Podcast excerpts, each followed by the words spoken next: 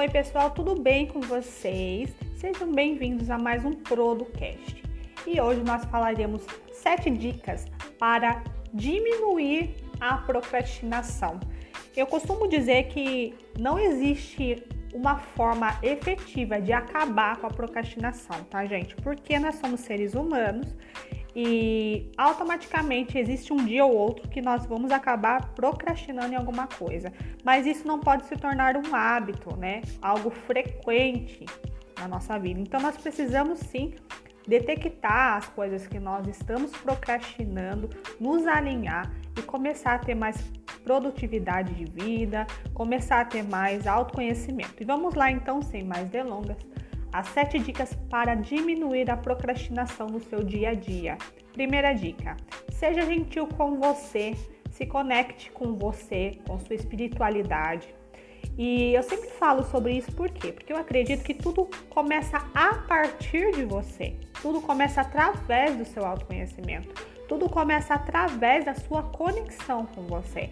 Existem coisas na sua rotina na sua vida que já não fazem mais sentido e você precisa identificá-las para tirar de rota e para se, é, se permitir ter um espaço novo para aplicar novas, novas teorias, aplicar novas experiências na sua vida. Então é importante que você Seja gentil, que você se conecte com você mesma, que você entenda que não é porque um dia você deixou de fazer algo porque você estava cansado, que quer dizer que você é uma procrastinadora, que quer dizer que você não pode fazer amanhã, que quer dizer que você não foi produtiva naquele dia. Não, tá? Então seja gentil com você.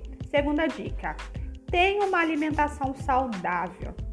Está é, comprovado cientificamente que a alimentação ela está ligada à produtividade, a alimentação está ligada à sua energia para executar as coisas que você precisa fazer no seu dia. Então toma cuidado, gente, com a alimentação. A alimentação ela é, sal, ela é importante e um fator principal, um dos fatores principais na questão da produtividade no dia a dia, ok?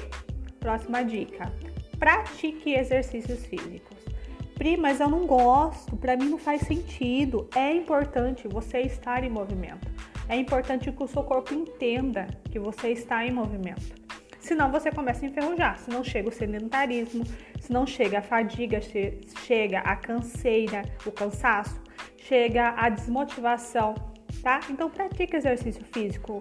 Pode ser uma caminhada no quarteirão, pode ser um exercício físico nos aparelhos de uma praça, enfim, o que te agrada mais. Eu, por exemplo, gosto de praticar o yoga, né? Então eu acho que a questão do exercício físico é algo muito particular, tá? Próxima dica: delegar o máximo possível. Delegue tarefas. Ser produtiva, não procrastinar, não, que, não significa que você tem que de, ter mil e uma tarefas inalcançável no seu dia, que você sabe que você não vai conseguir desenvolver tudo, todas aquelas tarefas e você se autocobra, né? Então é importante que você consiga sim, dentro da sua casa, na sua rotina, no meio da sua família, delegar tarefas, tá? Pedir o auxílio das pessoas que vivem com você, delegar tarefas na sua empresa, delegar tarefas no, na onde você trabalha, tá? Para que você consiga então desenvolver as tarefas que você precisa no seu dia a dia. Próxima dica: conhecer o seu porquê por trás de cada objetivo.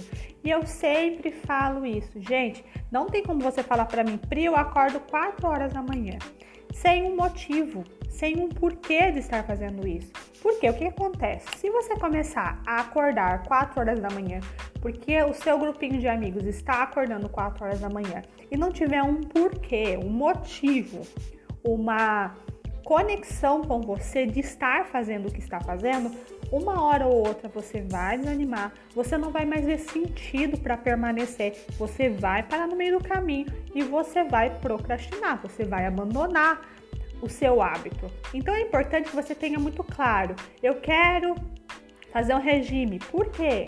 Eu quero construir esse novo hábito na minha rotina. Por quê? É importante que toda essa construção do seu planejamento, na sua rotina, no seu dia a dia, esteja automaticamente linkada ao porquê de cada objetivo, ok? Próxima dica: dividir em pequenas partes as tarefas mais complicadas e longas, tá? Existem pessoas, gente, que conseguem ser mais produtivos de manhã. Existem pessoas que preferem a parte da tarde e outras conseguem ter essa desenvoltura de melhor forma à noite.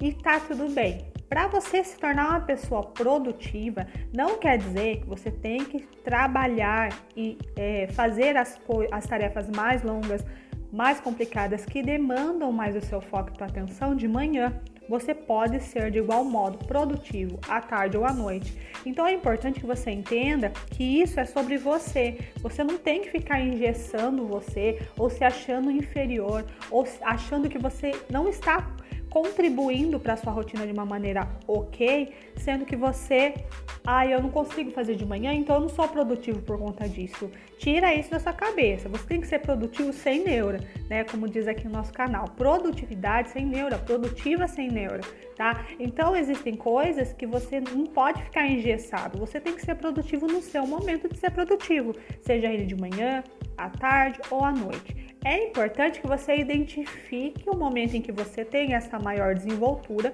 para que você então delegue as tarefas mais complicadas e, longos, e longas para esse período e com isso você consiga desenvolvê-las de uma melhor maneira, ok? Sétima dica: respeite seu ritmo, faça intervalos entre as tarefas. Respeite seu ritmo. Não, como eu disse anteriormente, não olhe para a rotina ou para o planejamento de alguém e se modele e ache que com você vai funcionar da melhor, da, da, da mesma maneira. Isso não existe.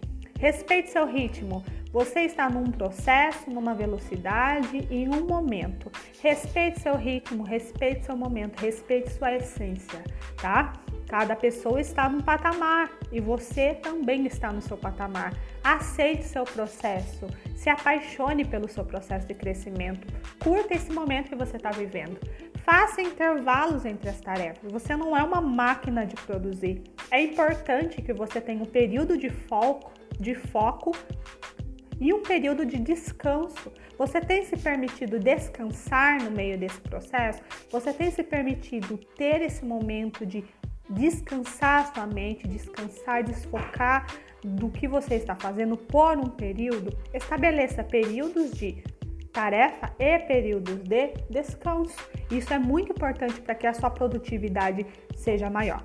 Bom, espero que vocês tenham gostado do podcast de hoje. Aproveita e encaminhe o podcast para alguém que precisa aprender um pouquinho sobre o conceito de procrastinação, um pouquinho sobre o que é ser procrastinador e um pouquinho sobre o que é estar cansado, que não tem nada a ver um âmbito com o outro. E eu espero que vocês tenham gostado do podcast de hoje até o próximo podcast. Fiquem com Deus e até mais.